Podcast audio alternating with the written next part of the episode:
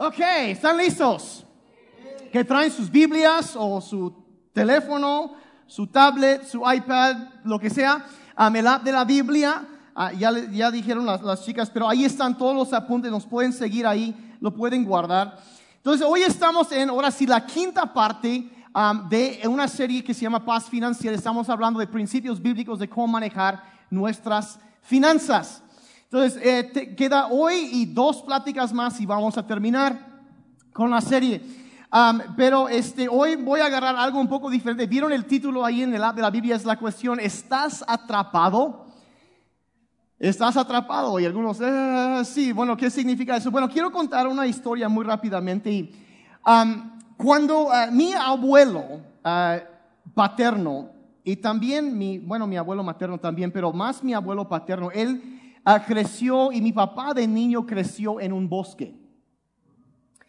Y ah, yo, yo, y, como, pues la cacería y vivían de, eso y todo eso, y, y, pues ya, sí, ya, ya está más domesticado eso, sí, claro, pero este, pero mi abuelo tenía eh, reliquias de un tiempo anterior cuando había cosas que pues se, se permitían que hoy en día a lo mejor no son tan legales. Pero este, eh, la primera imagen, si la pueden pasar, esto, ah, no sé si alguien sabe qué es, esto es una trampa para osos. Y ahora, eh, eh, donde ellos vivían, pues era legal todo eso. Entonces, básicamente es una cosa que tiene un resorte y luego tiene, en este caso tiene un gancho, pero usualmente se encadenaba a un árbol. ¿Y cómo funciona? Si vamos a la siguiente imagen, aplastaban los resortes de los lados y se abrían las mandíbulas de la trampa. Y en medio ese círculo es como un, este, ¿qué diríamos? Es una, es una placa de presión, le llaman. Y cuando eh, el animal pisaba eso, eh, los resortes de los lados subían y cerraba la trampa. Y para ponerlo en perspectiva, la siguiente imagen, para que vean el tamaño más o menos de ese tamaño son. Entonces yo me acuerdo que una vez yo estaba eh, en el taller de mi abuelo. Y, y- y para un niño de 11, 12, 13 años que, que- que- que todo es bien divertido, especialmente las cosas arrosas en el taller del abuelo, yo estaba yo jugando con eso y, yo interesado, "Oh, ¿cómo funciona eso? Y mi papá dice, ay, pues si quieres te enseño cómo funciona. Y yo, ay, pues emocionado, ¿no? Entonces mi papá eh, saca eh, la trampa y lo llevamos al bosque. Dice, mira, se agarra la cadena, se pone el árbol y dice, y luego me enseñó cómo abrir las mandíbulas y, y ya lo pone ahí y dice, ya como que lo vas escondiendo porque por- por- con la hojarasca para que el animalito no lo ve y, y como que le pones encima y ya no se ve. Y dice, ahora te voy a enseñar cómo funciona. Y yo, oh, todo emocionado. Entonces agarra un tronco como de este vuelo y dice, vamos a imaginar que esa es la pata del oso, ¿no? Y viene caminando, pum, pum, pum. Y pisa la placa de presión y cierra esta cochinada y ¡pum! Trituró el tronco. Y yo me quedé, ¡wow! ¡Hazlo otra vez! No, típico niño. Y mi papá se me queda viendo y dice, Daniel, si eso hubiera sido tu brazo, ¿qué hubiera pasado? Deja de jugar con esas cosas y como que aprendí la lección. Y, y de- desde ahí, claro, esas cosas ya no son, no son, no son, eh, como que se me quitaron las ganas de jugar con eso, ¿me explico? Cuando, cuando vi cómo, cómo había quedado eso. Eh, y si ven, por ejemplo, es, la siguiente imagen, ¿cuál- ¿cuántos obviamente han visto algo así antes? Sí, o en algunos, es una trampa, es un poco menor escala. ¿Cuántos han visto lo- lo siguiente?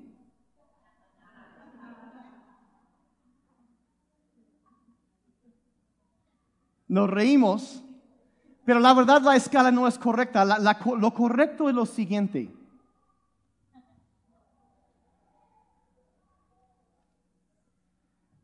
Las deudas son una trampa. Son una trampa.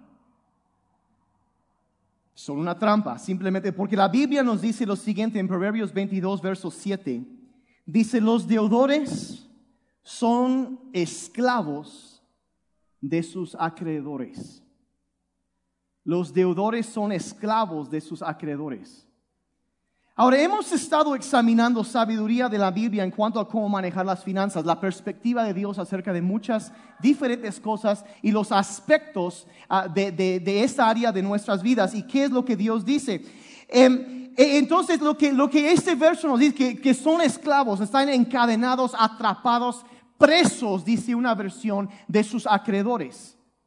Ahora, si Cristo vino y parte de su deseo para nuestras vidas era ponernos en libertad, obviamente ser esclavos o estar atrapados en algo no es la voluntad de Dios para nuestras vidas.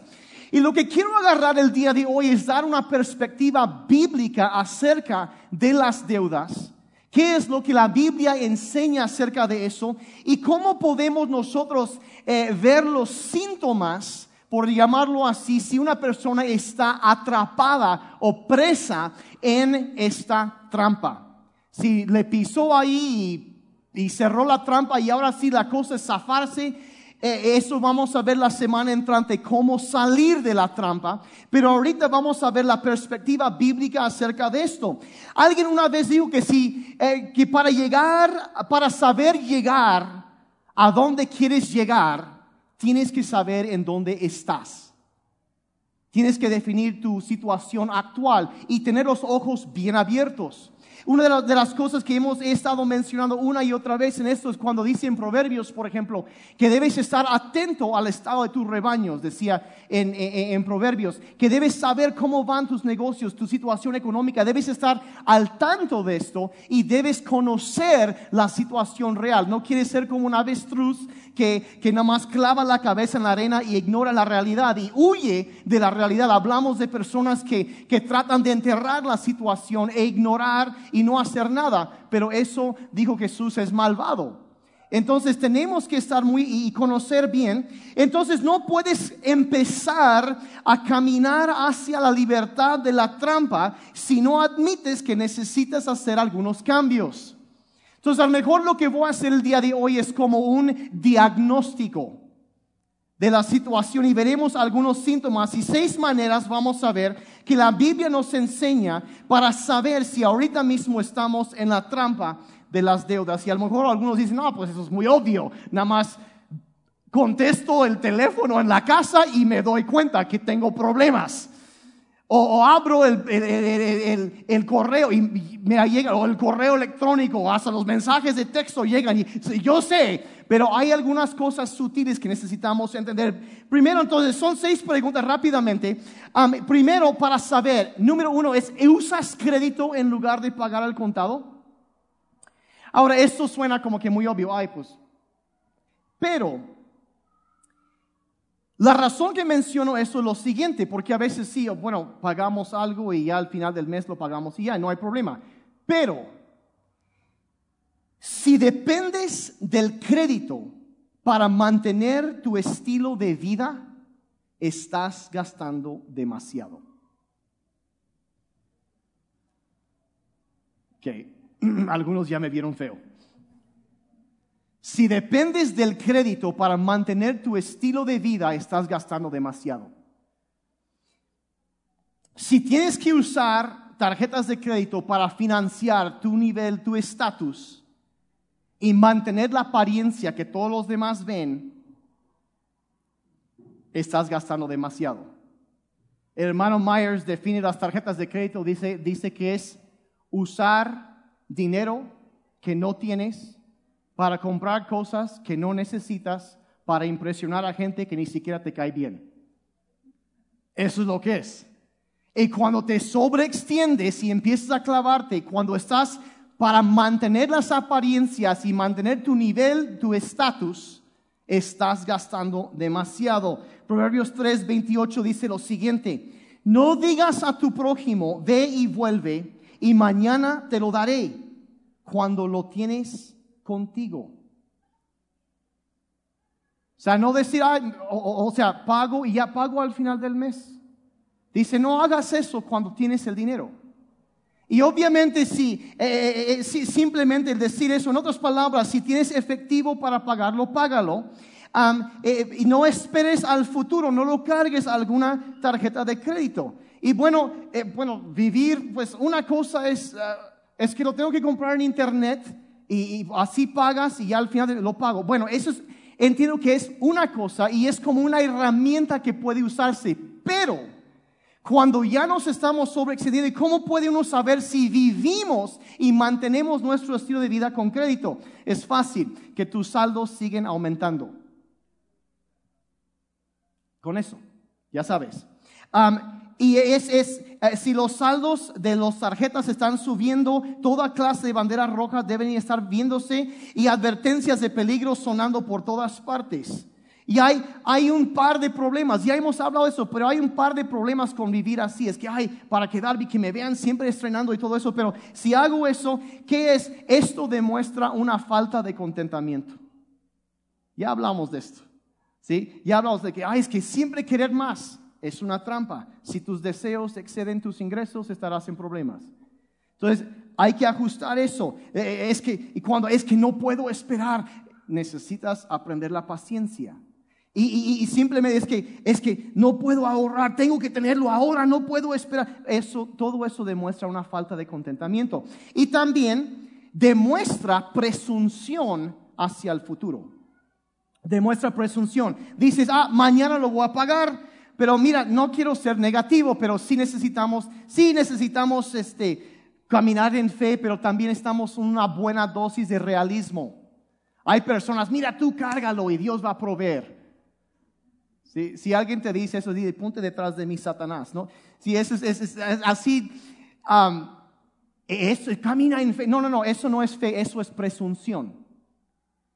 Y es porque la verdad, como digo, no, no vamos a ser negativos, vamos a ser positivos, pero también realistas. Y no sabemos qué vaya a pasar mañana. Se va a ponchar la llanta del coche, eh, alguien se enferma, hay que hacer algo. Entonces necesitamos, eh, eh, se presentan otros gastos y las cuentas no salen tan bien. Y cada vez que compras algo con una tarjeta de crédito, estás presumiendo el futuro. La Biblia dice en Proverbios 27, verso 1, dice, no presumas del día de mañana, pues no sabes lo que el mañana traerá. No presumas del mañana. No hay que estar eh, eh, estirándonos y las deudas siempre presumen del futuro. Entonces la Biblia dice, ten cuidado con eso. Hay estudios ahorita que dicen que si tú entras con, eh, entras o con efectivo o con una tarjeta de crédito en una tienda, si usas la tarjeta, en promedio gastas 23% más que lo que gastarías si usaras efectivo. ¿Por qué? Porque duele gastar efectivo. ¿Verdad? Duele. Pero con la tarjeta como que no se siente. Ah, y luego llegamos eh, y, abres el correo y te estás preaprobado con una línea de crédito de tanto y dices, no manches, wow, es el triple de lo que tengo ahora. ¿Se acuerdan de lo de la trampa? Y hay gente que hasta, ay, se emocionan cuando ven, híjole, es, es, tanto, pero es, es, es, la verdad, e, es como si no fuera como gastar dinero de a de veras. Es, es más fácil comprar cosas innecesarias, pero no deja de ser una trampa. Ahora vamos a ser muy honestos. Es divertido gastar dinero, ¿verdad? ¿Sí o no? Sí. Seamos honestos, sí, gracias por la honestidad ahí atrás, por esos cuatro o cinco, los, ya risa nerviosa, no voy a decir en dónde, pero um, y, eh, eh, la verdad, y se ha demostrado eso, que a nivel fisiológico hay personas en donde el gastar las compras produce la misma reacción la descarga de dopamina como usar narcóticos. Hay personas literalmente que se vuelven adictas a las compras. Y, es, es, una, hay que tener cuidado, pues, realmente sí nos afecta, sí. Entonces puede que estás caminando directo hacia una trampa cuando hacemos todo esto. La segunda señal de que puedes estar atrapado es esto. ¿No pagas o únicamente cubres el pago mínimo? Ay después de seguir gastando aquí. Y eso es una señal contundente de que estás atrapado. Si estás faltando a los pagos o pagando tarde, ah, pagando solo el mínimo cada mes en lugar de liquidar el saldo cada mes. ahí está la... Eh, eh, es una bandera roja esa. Si te, si te encuentras bajo constante tensión por dinero, si tus cheques rebotan por fondos insuficientes, si estás sacando dinero de tu fondo de emergencias para cubrir gastos diarios, porque doy por sentado que todos tienen un fondo de emergencias, ¿verdad? Ay, perdón. Acabo de pisar callo. La semana entrante estamos hablando de esto. Voy a hablar de, de, cómo salir de la trampa de las deudas la semana entrante. Y voy a hablar de la razón número uno por lo que la gente cuando tratan de decir, ok, ya voy a, porque es que, que no logran hacerlo. Y es bien sencillo. Les voy a enseñar cómo vencer eso, pero es la semana entrante. Pero ahorita hay que, hay que diagnosticar la situación. Eh, entonces, si estás sacando dinero de tu fondo de emergencias para cubrir gastos normales o peor, no tienes un fondo de emergencias, ¿qué dice la Biblia? Romanos 13, verso 8 dice, no tengan deudas pendientes con nadie. No tengan deudas pendientes con nadie. Debes pagarlo no permitir que rebote al otro mes y, luego al otro y al otro y al otro. No tengan deudas pendientes con nadie. Y a veces pensamos, bueno, pues no es para tanto. Pero vean lo que la Biblia dice en Salmo 37, 21. Dice, los malvados piden prestado y no pagan. Silencio. Eso es lo que eso es lo que Dios, o sea, no es una cosa que nada más estamos como que, ay, pues no, es un asunto muy serio. Es un asunto muy serio. Y, por ejemplo, eso de agarrar y pagar una tarjeta de crédito con otra, esa es otra señal. Que la cosa sigue creciendo, sigue creciendo, sigue creciendo. Tercera señal es esto, no puedes diezmar o ahorrar. La pregunta, si no estás ahorrando dinero, si no estás diezmando, estás gastando de más. Estás gastando de más y ya he hablado de la importancia de esto, pero Dios toma eso muy, muy, muy en serio. Malaquías 3, verso 8. Dios está hablando y dice, ¿robará el hombre a Dios? Pues ustedes me están robando. Pero dicen, ¿en qué te hemos robado? En los diezmos y las ofrendas. O sea que no estaban dando eso. En otras palabras, claramente la Biblia dice que si yo no estoy diezmando, le estoy robando a Dios. Ahora, ¿cuántos queremos la bendición de Dios sobre nuestra vida? Como la mitad más o menos. Si queremos la bendición de Dios. Y, y, sí, eso es bueno, pero, pero la verdad, si yo estoy usando el dinero que le pertenece a Dios para pagar mis cuentas, eso es algo que Dios toma en serio. ¿Y cómo espero que Dios bendiga mis finanzas si le estoy robando? Como ya subió mucho la temperatura aquí, ¿no, Mari? Hace calor. ¿Cómo puedo esperar que Dios me bendiga si le estoy robando? Entonces, y, conoce, y él, entiende todo esto y también, vean, eso ya se va a poner bien, bien, feo esto por un momento aquí, pero la Biblia dice, eso es en cuanto al diezmar y en cuanto a los ahorros, la Biblia dice lo siguiente en Proverbios 21, 20, el sabio guarda las provisiones,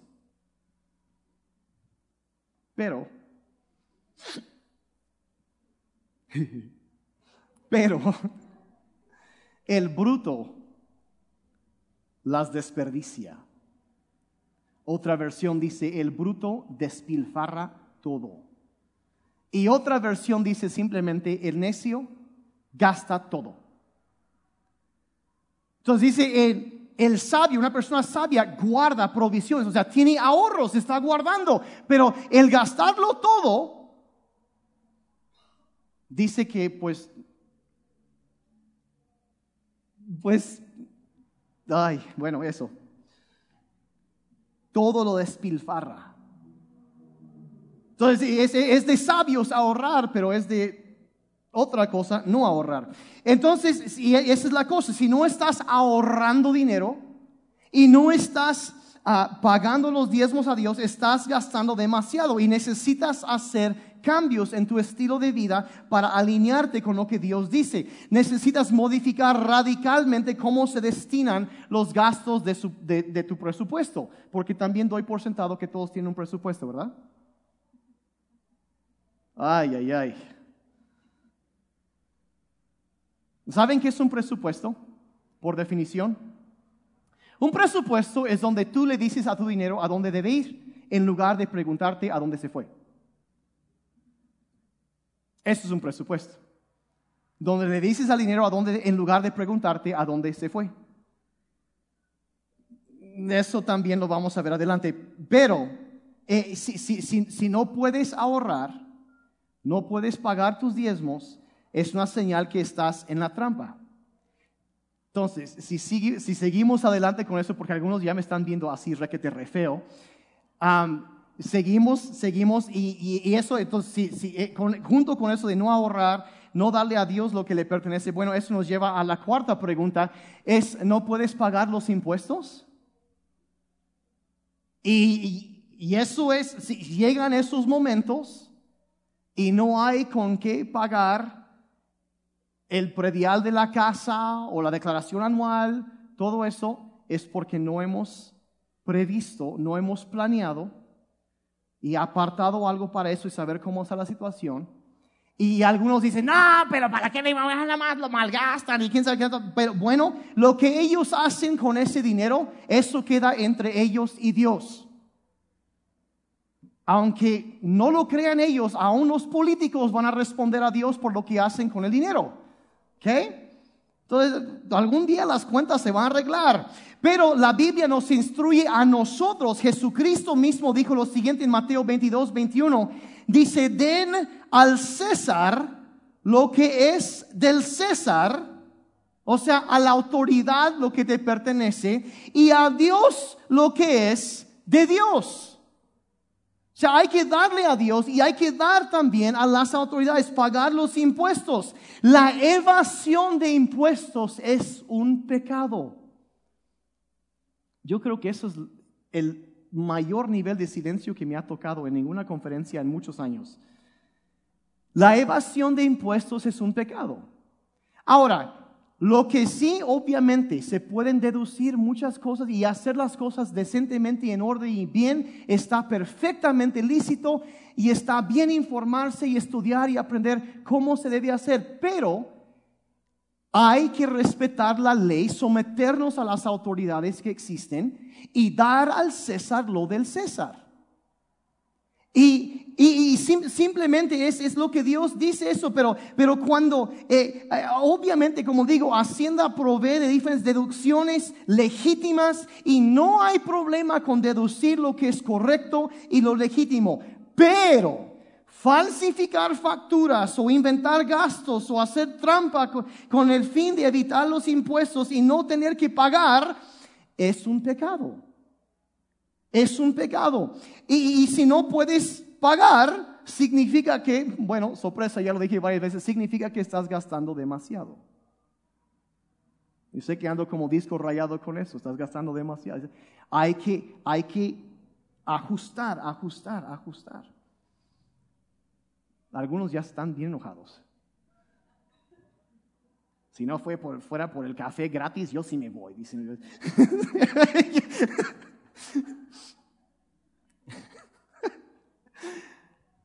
Señal o síntoma número 5. ¿Haces compras extravagantes? Proverbios 21, verso 17 dice lo siguiente. Dice, el que ama el placer se quedará en la pobreza. Y el que ama el vino y los perfumes jamás será rico. Ahora, ¿significa eso que no debes usar desodorante? No, no dice eso. Que cuando habla de lo, que está diciendo, y, la, miren, la Biblia, si hay una cosa que la Biblia nos enseña es moderación. Es moderación. Por ejemplo, hace un par de semanas estuvimos hablando de cómo Dios espera que disfrutemos de lo que tenemos. Que, Dios concede riquezas para que las disfrutemos. Y está perfectamente bien eh, cuidarte y hacer lo que necesitas. Y no estoy viviendo que, no estoy diciendo que debes ser un monje y vivir en, eh, eh, o sea, sin ninguna, ningún lujo. No estoy diciendo eso. Pero cuando ya agarramos y son cosas completamente innecesarias y nos estamos endrogando todavía para comprar cosas que no necesitamos, entonces algo está mal en nuestra forma de pensar. Y para, esa es la cosa, hay gente que dice, bueno, eh, la, esencia, eh, lo que está diciendo aquí es que si tú quieres tener paz financiera, si quieres salud financiera, no vas a estar tirando tu dinero en cosas innecesarias. De que de vez en cuando sí comes bien y, ah, está bien, pero todo el tiempo, ya dices que algo está fuera de, de balance aquí ya es un exceso, ya es una extravagancia innecesaria. Entonces, por ejemplo, la, esencia de lo que está diciendo es que hay cosas innecesarias y vanas y gastar tu dinero en esas cosas te va a dejar en la pobreza. Eso es lo que está diciendo. Entonces hay personas que entran y estoy ahí, es que no sé si debo comprarme esto o no, es que realmente, ay, qué sexy me ve con esto. Y, y, ahí están, y, ¿me lo compro o no me lo compro? Y, la pregunta que se hacen muchas veces, ¿realmente lo quieres? Pues sí, ah, pues cómpratelo. Y eso es lo que están. Lo que deberían estarse preguntando es, ¿realmente lo necesitas? Y ayuda a ponerlo en práctica. Iba a contar una historia, no sé si debo contar una historia. Siempre, siempre, hay tiempo para una historia. Cuentan la historia de una pareja recién casada, cristianos, y que estaban, pero con el dinero restiradísimo. Y y un día la esposa va caminando por el centro y ve un vestido en una vitrina. Y se lo que, híjole, entonces ya como que le gustó. Y bueno, el asunto es que se lo compra. Pero carísimo el vestido. Entonces en la tarde llega el marido del trabajo y entra y la ve con el vestido nuevo y dice, um, ¿qué pasó? Y ella dice, y alguna de esas discusiones, conversaciones, perdón, que las parejas casadas tienen acerca del dinero, ¿no? Y ella dice, no, es que, es que, es que, ay, no, es que, dices que tú sabes que no hay ni para los frijoles, mijita, y ella dice, es que él fue terrible, dice, iba yo caminando y vi el vestido en la vitrina. Dice, y pues hubiera seguido caminando. Y ella dice, no, es que el mismo diablo me habló y me dice, pruébatelo. Y dice el marido, ¿y qué dice? No, pues lo probé. Y entonces dice, bueno, se metió al, ahí al, y se lo está probando. Y dice, y, dice, y el diablo me volvió a hablar. Y dice, qué bien te ves. Y dice, y el esposo, pues, ¿tú no sabes qué es lo que yo hago cuando el diablo me habla? Yo le digo, ponte detrás de mí, Satanás. Y la esposa dice, eso hice. Y entonces dice, me volvió a decir, también desde acá se ve bien el vestido.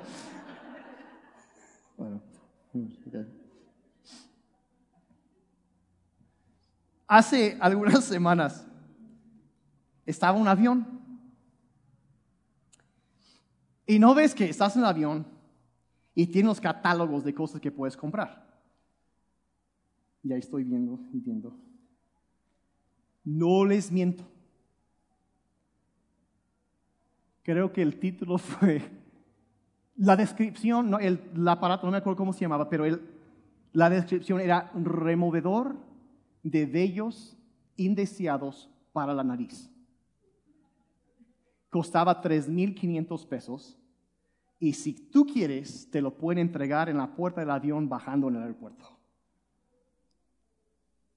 3.500 pesos cosas vanas y necesarias. Si yo les podría mostrar un método mucho más económico para lograr lo acometido, pero no quiero meterme en problemas con mi esposa, así que no lo voy a hacer. 3.500 para un arrancamocos. Y hay gente que compra esas cosas. Y eso es lo que está diciendo. El que ama el vino los, jamás será rico. O sea, las cosas vanas y necesarias. La verdad, chicos, ¿realmente necesito esto? Y te quedas examinando, bueno, ¿qué tan, qué, qué tan importante es esto? ¿Qué tan necesario es esto? Y, la verdad, a ver, pues tienes ese dinero, pues gástatelo. Bueno, si solo gastas nada más porque lo tienes, pues realmente no es un motivo muy bueno eso para gastar dinero. Y si estás comprando algo solamente porque puedes, bueno, ten cuidado porque vas caminando hacia la trampa.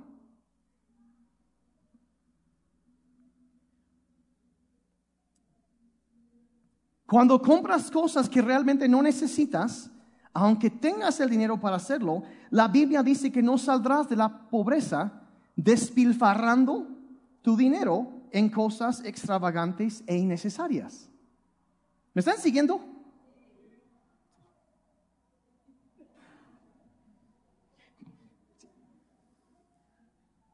Proverbios 15, verso 17. Mejor dice es un plato de legumbres donde hay amor que buey engordado y odio con él.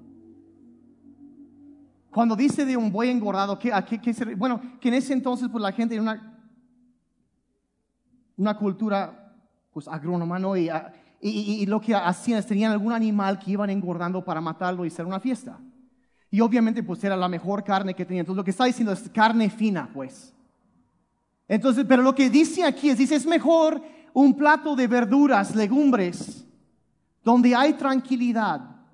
O sea, gastar menos y tener tranquilidad que comer de lo más rico, lo más caro, lo más fino, gastar en lo más acá, pero tener broncas por el estrés que esos gastos generan.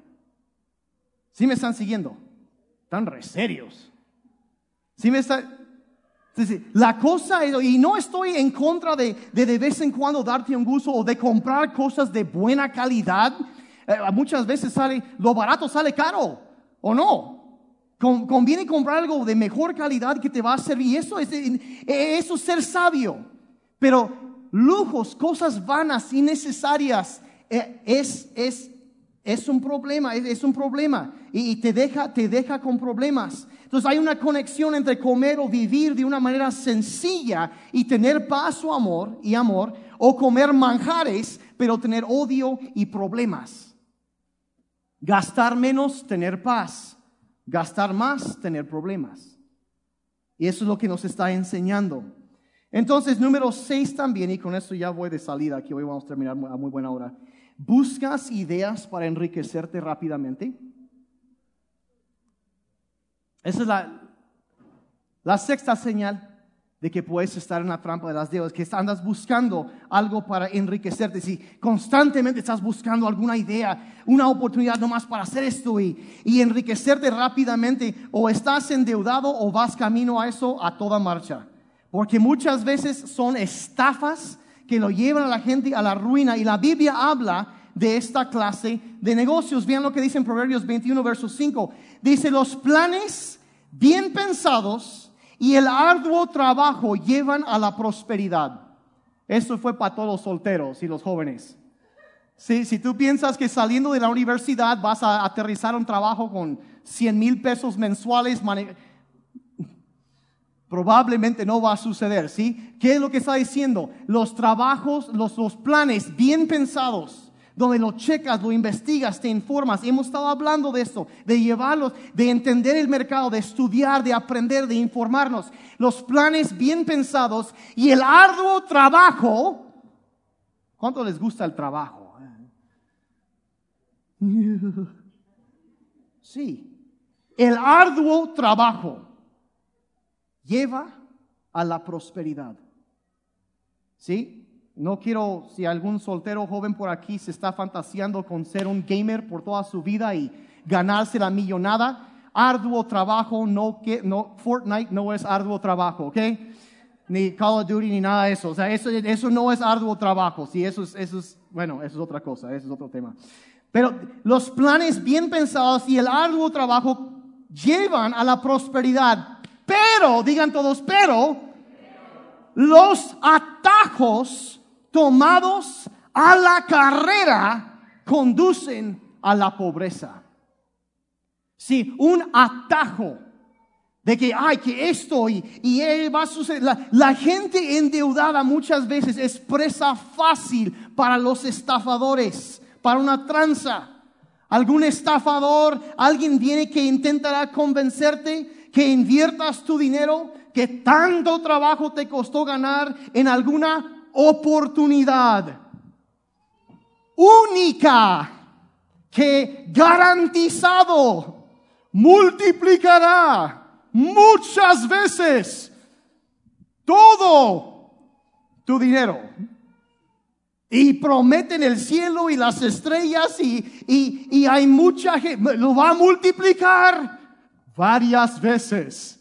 Y, te empieza esto y eso y eso y, y te pintan las maravillas. Mucha gente cae en esas trampas. Andas en la calle y, y te asomas y ahí en el poste de la luz, ahí está como bajadito del cielo, préstamo sin aval. Y ahí estás anotando el número.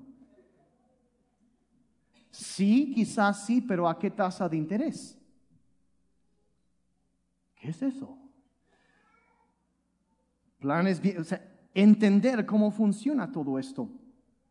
Y, mucha, mucha gente, la Biblia nos enseña que hay mucha gente que vive endeudada porque vive en un mundo de fantasías.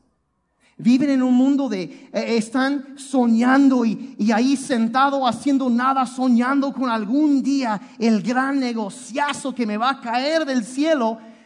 Y la verdad es que eso no sucede. No sucede. Los planes bien pensados y el arduo trabajo llevan a la prosperidad. Es un proceso. Hablamos de eso, de mantener, de, algo sustentable, que, que, lo estamos cuidando y va creciendo. Eso es lo que dice. O sea, pensamos que no, eh, esto, eh, esta o aquella cosa va a suceder y va a cambiar la situación financiera y, y, voy a, a, ser rico sin tener que, que, que salir y trabajar y ahorrar y disciplinarme y ser sabio y, y, en, la manejo del, el manejo del dinero y, entonces la gente no quiere hacerlo de la forma correcta. El, el camino de salir y para los solteros conseguirse un trabajo, terminar los estudios, empezar a trabajar, aportar para la casa, conseguir, empezar quizá a emprender un negocio, empezar y trabajar bien. La gente no queremos hacer, queremos un atajo.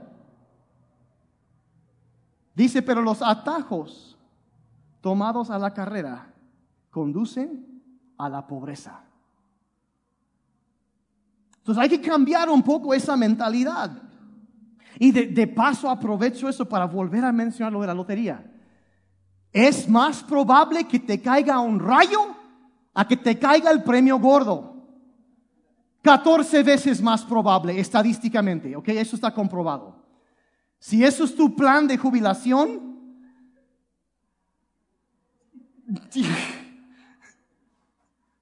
bueno, quiero hablar por ti al final de la reunión. No, no eh, eh, perdón por lo que, lo que voy a decir aquí, pero este verso en Eclesiastes 5, verso 7, dice, no debes dejar que tus sueños inútiles y tus alardes te causen problemas. Ah. la Biblia habla bastante directo, ¿no? Que todos de repente tenemos algunos sueños inútiles. Yo sé que yo los he tenido, y, pero dice, no debes, debes identificar eso y no dejar que esas cosas te causen problemas financieramente. Identificar eso. ¿Nadie está enojado conmigo? Bueno, los demás como que...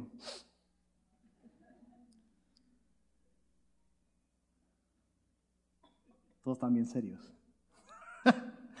Dice, entonces, bueno, entonces, ¿qué hacemos? Bueno, pues vente el próximo domingo, te voy a enseñar cómo salir de la trampa de las deudas. Te voy a dar un plan para hacerlo. Y cómo, como dije, cómo evitar el error número uno, que, que, que, que cuando la gente empieza, empiezan bien encarrilados y qué, es lo que viene a tirar el tren de las, de, las vías. Pues se los voy a enseñar la semana entrante. Pero por ahorita, ya terminé de compartir, porque no cierren sus ojos un momentito y pensemos en este momento, o sea, pensando porque ya he estado diciendo una y otra y otra vez, puedo darles cómo salir de las deudas, pero si no arreglamos las situaciones en nuestro corazón, las actitudes que nos llevaron a estar así, endeudados, vamos a volver a caer en lo mismo. Es como, sería como poner una, pierna, una, una, una curita en una pierna rota. Entonces necesitamos tratar con las situaciones en nuestro corazón y regresamos a esta cuestión a través del contentamiento. De estarnos comparando con otras personas, de, de, tratar de mantener cierta o tal apariencia para que la gente no se dé cuenta de esto o aquello, o esto, y, y queremos eh, que piensen, y pensamos, queremos queremos la aprobación, la aceptación, la admiración de la gente, y cuando lo hacemos a veces, esas por, nos está causando problemas económicos fuertes. O hemos, nos hemos tratado de, de llegar a un, donde, donde sin trabajar, sin llevarlo creciendo sin lo de los planes bien pensados y el trabajo. Queremos tener éxito, pero simplemente eso no funciona. Dijimos la semana pasada que es posible tener fama instantánea, pero no es posible tener éxito instantáneo. Hay una gran diferencia. Entonces, cuando ya empezamos a tratar con las situaciones en nuestros corazones, empezamos a entender, ok, por eso Dios está diciendo, mira, huye de estas cosas. Y empezamos a entender cómo fue que nosotros fuimos caminando como ese, ese oso y, pisó la trampa y ahí quedó preso. Cuando no hubiéramos estado caminando en ese camino, me explico. Entonces ahí si quieren con los ojos cerrados pensando, no sé si, si hay alguna área, nos damos cuenta, híjole, sí, me doy cuenta que si a lo mejor la situación no había pensado que Dios lo toma tan en serio, pero Dios sí lo toma en serio. Entonces, ¿qué necesitamos hacer? Y lo primero es simplemente decir, Señor, pues perdóname, yo quizá no le daba la importancia o no lo pensaba, pero quiero vivir mi vida de una manera que te agrada. Yo, yo quiero, quiero ser libre de esto. Quiero salir, yo no quiero vivir encadenado, yo quiero ser libre de, la, de, esta, esta trampa y, y, yo quiero, pero no solo eso, no quiero volver a caer en eso, yo quiero, Señor, perdóname por las actitudes equivocadas que yo he tenido y ayúdame, Señor, ayúdame a identificar eso y ver por qué es que entré en eso. Y ayúdame a sanar la causa, las raíces para poder quitar los efectos de eso después. Padre, yo te doy gracias en esta mañana por la vida de cada hombre, cada mujer que está aquí. Padre, a los que están escuchando esta grabación, los que nos acompañan en línea. Padre, yo te doy gracias, Señor, que a veces sí, a veces hay verdades que incomodan mucho. Y sí es, es difícil a veces confrontar la realidad en nuestra vida y decir, sí, he tenido actitudes equivocadas en mi corazón y eso me ha llevado a estar bajo la tensión, el estrés estar con el dolor de estar en las deudas. Y Padre, en esta mañana te pedimos que nos perdones por eso y que nos ayudes, que, que, nos cambies, Padre, nuestros corazones. Y que nos prepares, nos enseñes el camino de la vida y nos prepares, Padre, para, para, para poner las bases de la salud, la paz financiera en nuestras vidas. Danos sabiduría, Señor. Ayúdanos a cambiar nuestra perspectiva, a ser más como lo que tú dices, Señor. Que la luz de tu palabra venga a nuestra vida y nos enseñe por dónde debemos caminar. Te pedimos en el nombre de Jesús. Y, si hablar de las deudas es lo que estamos haciendo, hay, eh, no, no, puedo terminar esto sin hablar también de, de una deuda que todos hemos tenido. La Biblia establece en, en, el libro de Romanos que hay una deuda que todos tenemos con Dios porque hemos pecado y dice que la paga o la consecuencia, el resultado del pecado es la muerte. Y nosotros, tú y yo, cada uno tenemos ese, esa deuda con Dios. Y es una deuda tan grande que deberíamos, la verdad, lo justo, lo correcto sería que, que muriéramos por nuestros pecados. Es lo que merecemos. Pero Dios en su misericordia, en su, en su gran amor, envía a su Hijo Jesucristo, quien murió en nuestro lugar para pagar esa deuda, para que ese saldo pendiente que teníamos con Dios pudiera ser perdonado. Yo sé que he estado repitiendo una y otra vez en esta serie que las finanzas fuera de control son señal de una vida fuera de control. Y llega el momento donde necesitamos tener un nuevo gerente en nuestra vida. Y quizás tú estás aquí en este día y, y nunca le has pedido perdón a Dios por tus pecados, por de que sea. O estaba cerca pero te alejaste de Dios y estás regresando y dices, yo necesito que Dios me perdone. Puedes salir de aquí este día en paz con Dios y sin ninguna deuda pendiente con Él, porque Él provee la paga de, esa deuda. Es más, habla de, de que había una carta, una, un acta que nos era contrario, una, una orden, pues. Pero Él quitó eso y lo clavó en la cruz y nos pone en libertad. Y si eso es lo que tú quisieras hacer, podías salir de aquí esta mañana con la paz de Dios y sabiendo que esa deuda está saldada y tú vives libre para la eternidad. Es lo que tú quieres. Ahí en tu lugar, si quieres eso, con los ojos cerrados, todos los ojos cerrados, por favor. Si tú quieres eso, puedes levantar tu mano ahí en tu lugar. Yo quiero orar por ti. Gracias, gracias. Yo necesito, yo necesito que Dios me perdone. Quiero salir de aquí nuevo. Gracias, gracias, gracias. Si ese es tu deseo, ahí en tu lugar, dile, Señor Jesús, reconozco que tengo una deuda pendiente contigo. He pecado y necesito que me perdones. Te doy gracias que viniste a morir en mi lugar y has pagado ese precio por mí. Perdóname por mis pecados. Ven a mi vida y hazme un hijo, una hija tuya otra vez. Gracias por amarme y por aceptarme. Y ayúdame, te pido, desde este día en adelante, a vivir mi vida de tal manera que te agrada a ti.